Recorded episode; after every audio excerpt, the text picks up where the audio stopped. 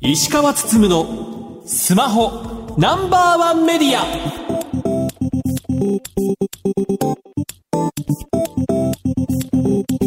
皆さんこんばんは。石川つつむのスマホナンバーワンメディア。パーソナリティスマホ携帯ジャーナリストの石川つつむです。アシスタントの松代祐樹ですこの番組は最新情報から役に立つ情報までスマートフォンと携帯関連商品の幅広い情報を発信する番組です。え、先週ですけども通信各社の株主総会がありました。KDDI ソフトバンクであとまあソフトバンクグループと。でね、え、ソフトバンクはあ通信やっているソフトバンクとあとまあ孫さんが社長のソフトバンクグループと。いうね投資を中心にやってる会社とでさらに、えー、NTT ドコモはすでに NTT の完全子会社になってしまったのでドコモの株主総会というのはやらずに NTT のね本体の株主総会といった感じでまあ、各社ねあのメディアに対してはオンラインでね配信しているのでそれを見るというので、まあ、取材するという形になってます。でまあその中で一つ気になったのがソフトバンクのね株主総会ですけども孫さんがチーフネットワークオフィサーに就任してソフトバンクのネットワークを強化しているという話がありました。はい孫さんねすでにもうあの携帯電話事業に興味を失っている感じがすごいしていて 投資の方ビジョンファンドで世界にねさまざまな AI 関連企業に投資をし今ねあの世界的にまあ株安くなってるのでもうメタメタな状態。なんですけどもそんな中なぜかね通信のねそのまあ一番肝であるネットワークを強化する担当になってるというところでね結構メディアからするとおなんでだみたいな感じになっていてちょっと気になるなと。で面白いのがこう 5G 時代になってどちらかというとドコモはもうネットワークの競争の時代じゃないでしょうというふうに言っていて、まあ、ドコモのね持っている基地局の鉄塔とかをねこの番組でもゲストに来ていただいた J タワーに売っちゃってでまあねインフラシェアリングでいいんじゃないかというようなねスタンスを取る会社もあればソフトバンクもねまだまだ自分たちでネットワーク強化していきますよという話をしているのでこの辺ね孫さんがどれだけやる気なのかとかね、えー、何年か後にね見えてくるというところもあったりもしますので、うん、5G のネットワークね全国どこでも使えるキャリアどこなんだという視点でねこれから見ていくと面白いのかなというふうには思います。さて石川さん今週の特集ですが、えー、シャープのアクオス R7 を特集します。それでは今週も30分間お付き合いくださいこの番組はマイクロソフト Teams を使用して収録しています。番組のツイッターハッシュタグは SPNO1 です。皆様からのつぶやきお待ちしています。石川つつむのスマホナンバーワンメディア。この番組は日本経済新聞社 BS テレ東他の提供でお送りします。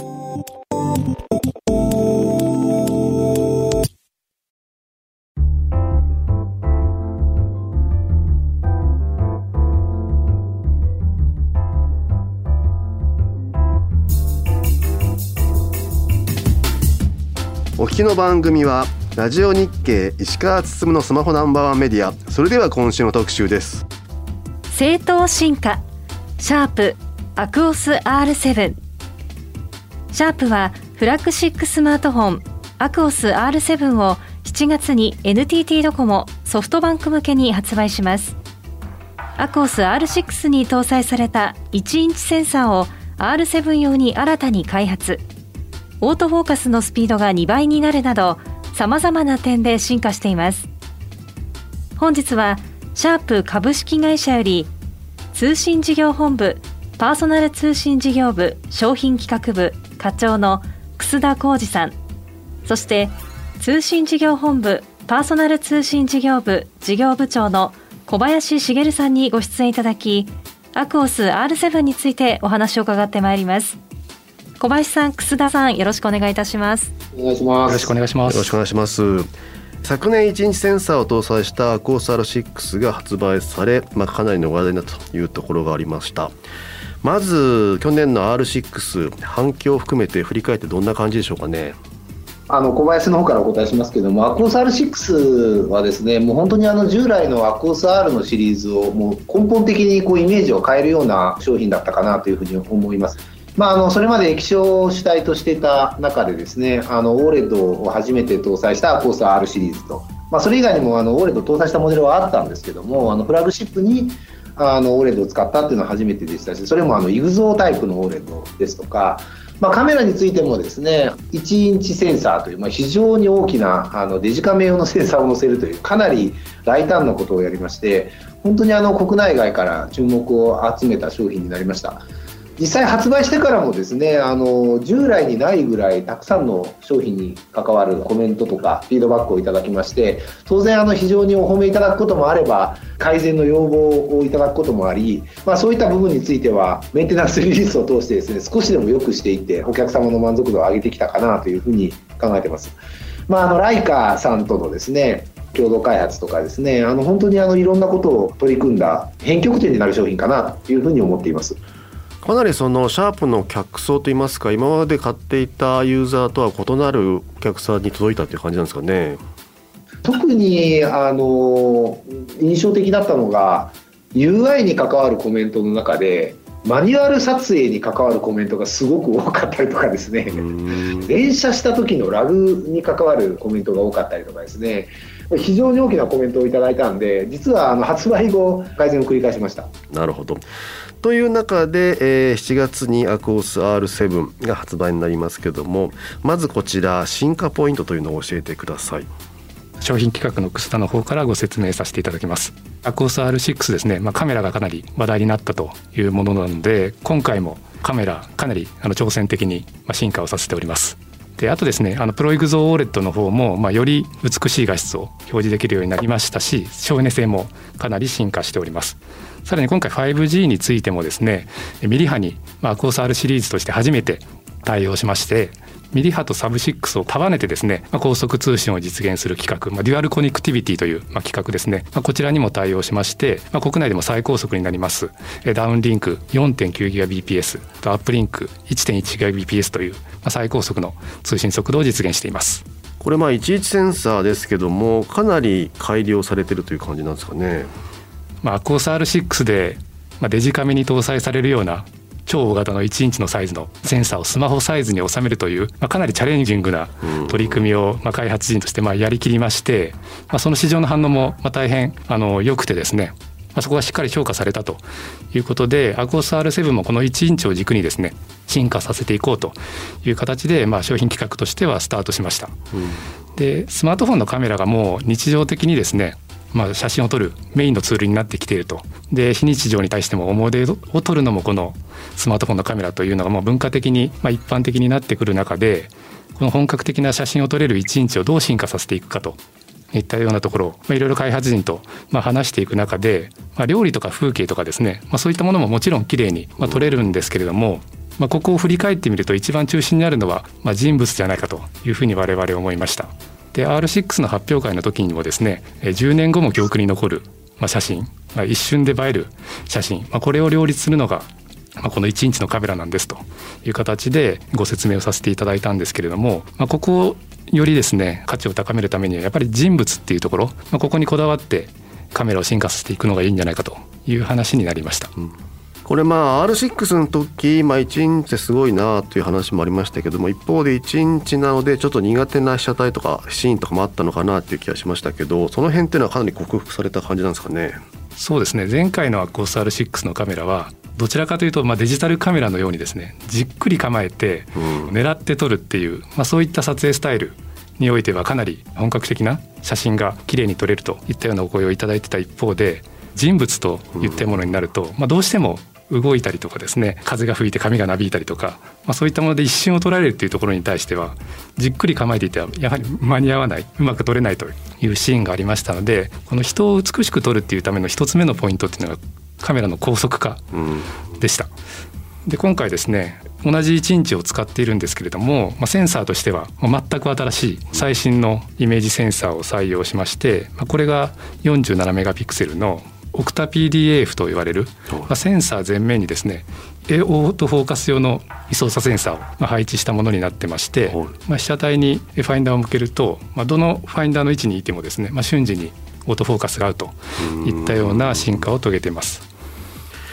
前というのは R6 搭載されていたのは、まあ、本当にこうデジカメで使われていたセンサーがまんま載っているような感じで今回どちらかというとまあスマートフォン寄りな1日みたいなそんな感じなんですかね。あそうですね。前回は、まあ、どちらかというとデジカメに搭載するように設計されたセンサーでしたのでオートフォーカスの方式もコントラスト AF と言われるスマートフォン用の方式とはまた異なるものでしたので、まあ、どうしてもスピードというところに対してはモバイルのセンサーよりもあのやや遅い部分が課題としてありました。あのオートフォーカスの方式が変わっただけではなくてですね、はい、まあ、今回 AI のエンジンの方も進化しておりましてまあ、人物というものを確実にまあ見つけてですね人の形あと顔あと瞳まで検知して、まあ、動く被写体に対しても、まあ、しっかりオートフォーカスがまあ追従するといったような進化を遂げてますので本格的な写真をお楽しみいただけるのかなというふうに思います。今自分 R7 で松代さんの方向けてるんですけどちゃんと松代さんの顔のところにあの水色の四角が当たっていてちゃんと人物っていう表示されてるという感じなので、はい、まあだからしっかり捉えてるってことですよね。はいそうですねまさにこれが、あの AI のエンジンが人を見つけているという表示になります。でしかもまあスタジオなんでそのアクリル板が前にあるんですけどちゃんとそれもしっかりとアクリル板に当たることなく 人物を捉えてるって感じですよね。あそうですね前回の R6 はあの塗布センサーというものをオートフォーカスの補助用に採用していましたけども、はい、どうしてもこういった物体が目の前にあるとそこに跳ね返った光で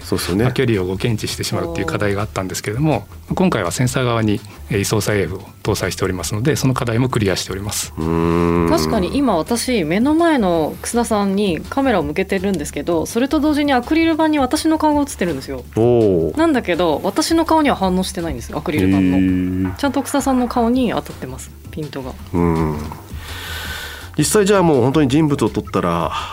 かなり自信ある感じに取れるという感じですかね。はい、そうですね。我々あの人物にこだわるといったところをですね、はい、あの商品企画段階としてまあ掲げたときに、まあ一つ目は先ほどのスピードですね。で2番目に大事なこととしてはやはり人物を撮る上では髪の毛のディテールですとか肌の質感とか、まあ、そういった風景とか食事料理をとる時とはまた違った難しさというのがありましてそこをいかにナチュラルにその人物の肌の質感っていうところもかなりこだわった部分がありました。で今回対応したのがまず一つ目がポートレート用の、まあ、専用のセンサーを、まあ、搭載しまして、この測距用のセンサーで、まあ、人物と背景をまあ、しっかり区別して、まあ、人物を際立たせて背景をぼかすといったようなことができるようになっています。でもう一つは AI のエンジンの方で、まあ、人物のですねセマンティックセグメンテーションと言っていますけども、まあ、髪の毛とか目とか、まあ、口元とかですねそういったパーツパーツを一個一個分解して、まあ、それぞれに対して最適な画質調整をしてあげるということができるようになりました。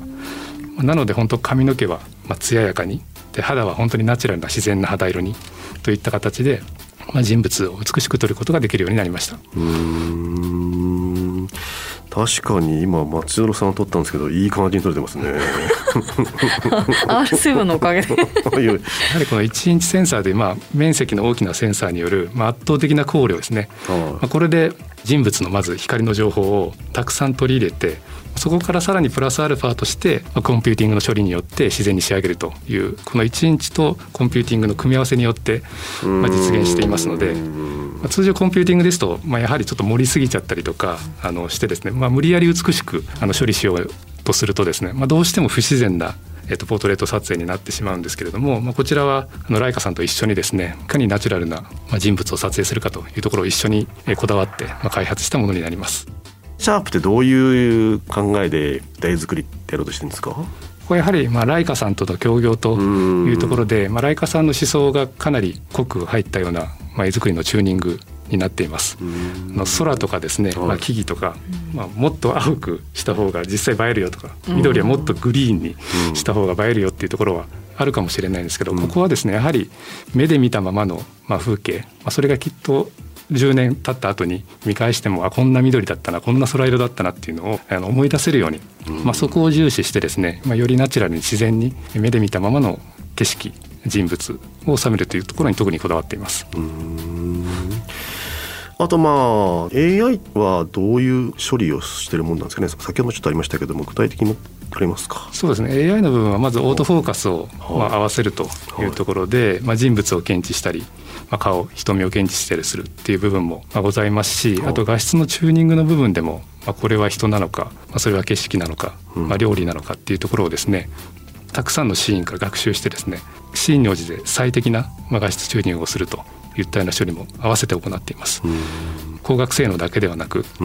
のコンピューティングのところも、まあ、AI かなり今回ですねエンジンの方進化させています。なるほどね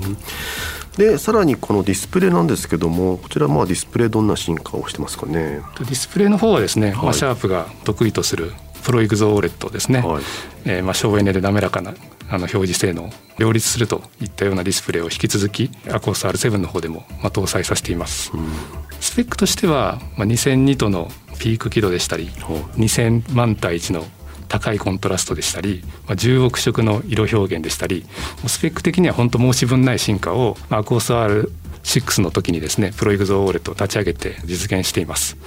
でここからさらにどう進化させるかっていうところを、まあ、こちらもかなり開発陣営といろいろ検討しましたけれども、まあ、やはりスマートフォンモバイルの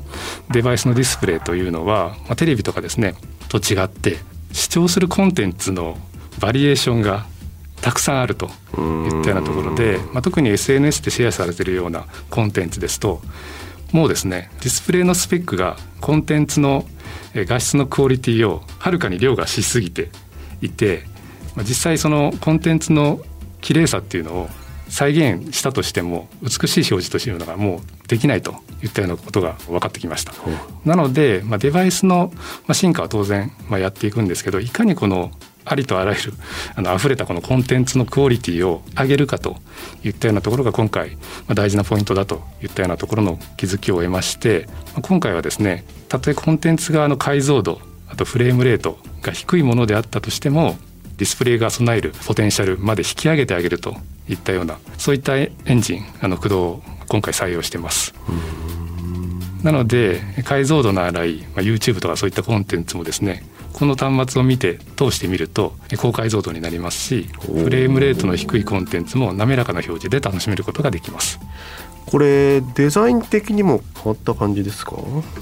今日ですね、はい、前衛モデルのアコース R6 もお持ちしましたので、はい、まあ、比較してまあ見ていただけると分かりやすいんですけれども、はい、一番大きく変わったのはカメラの位置ですね、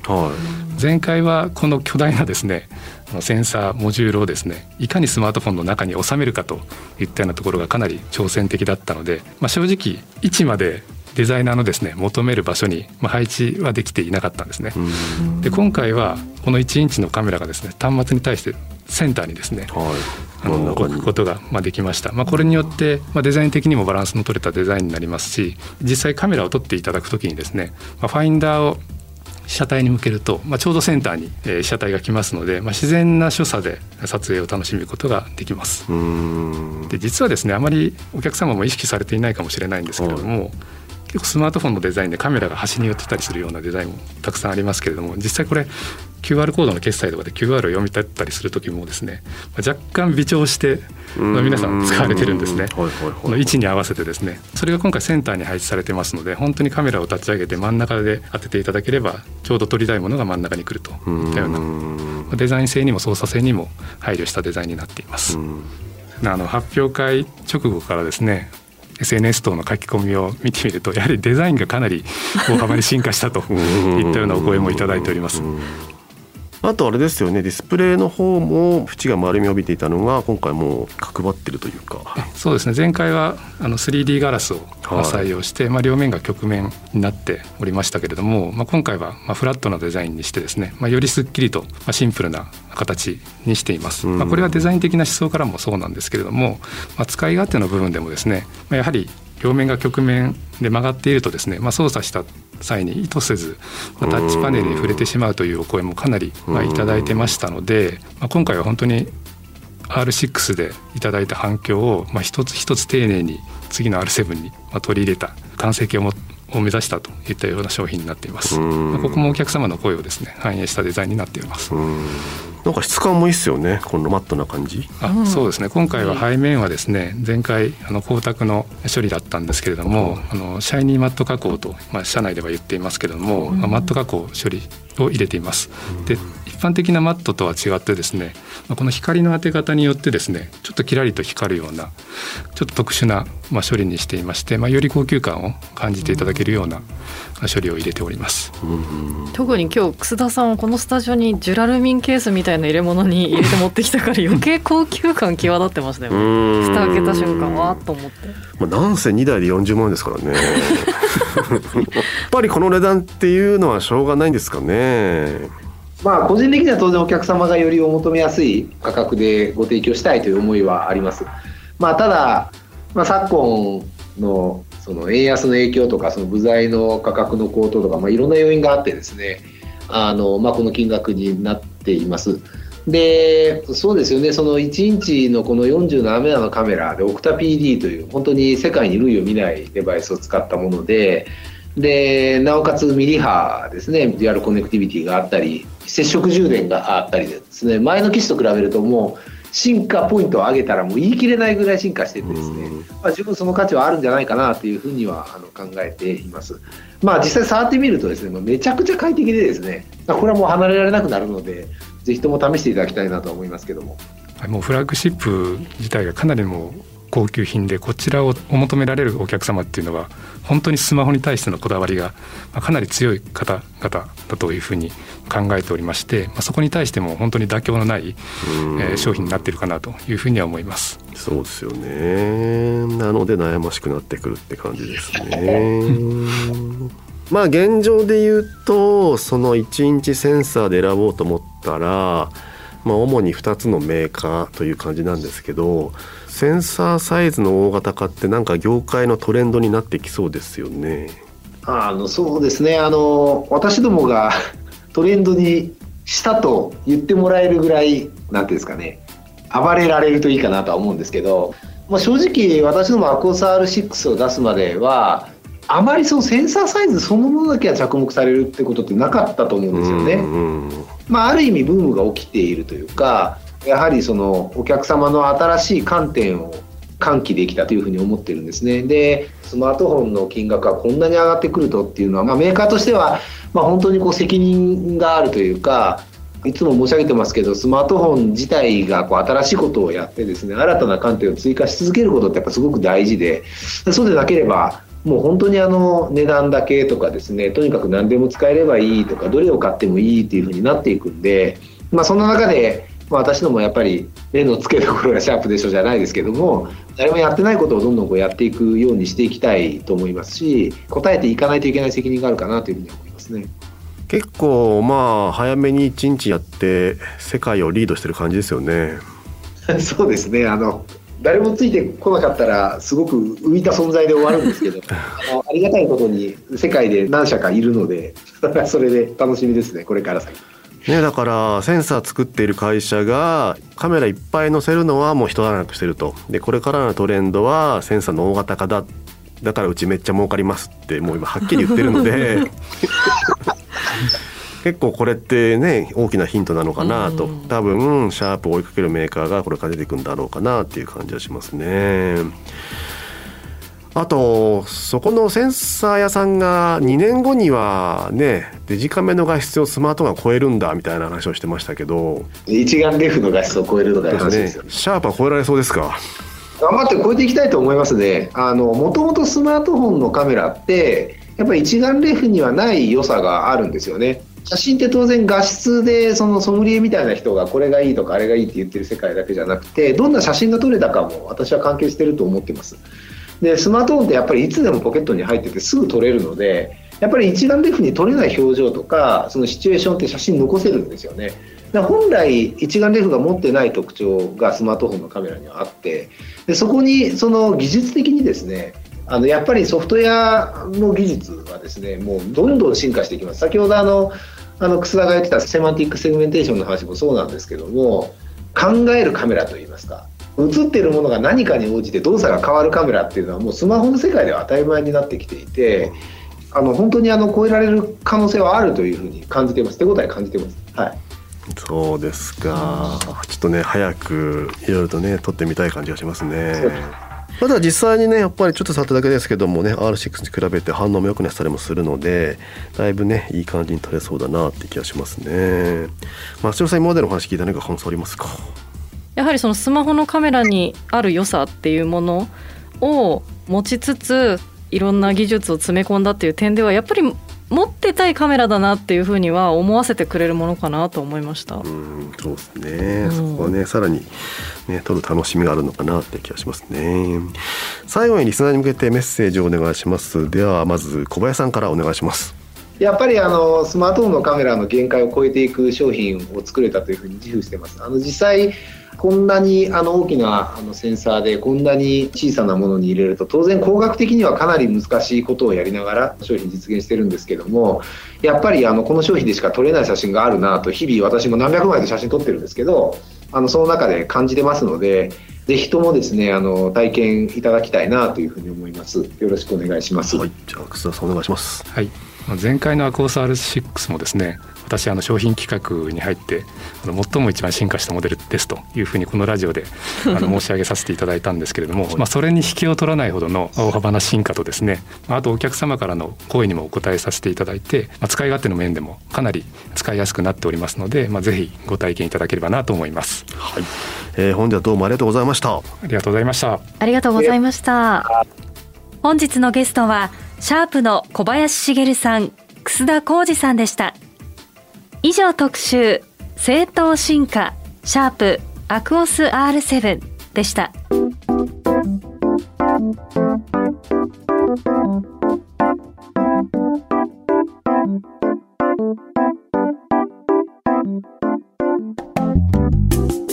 石川つつむのスマホナンバーワンメディアエンディングです。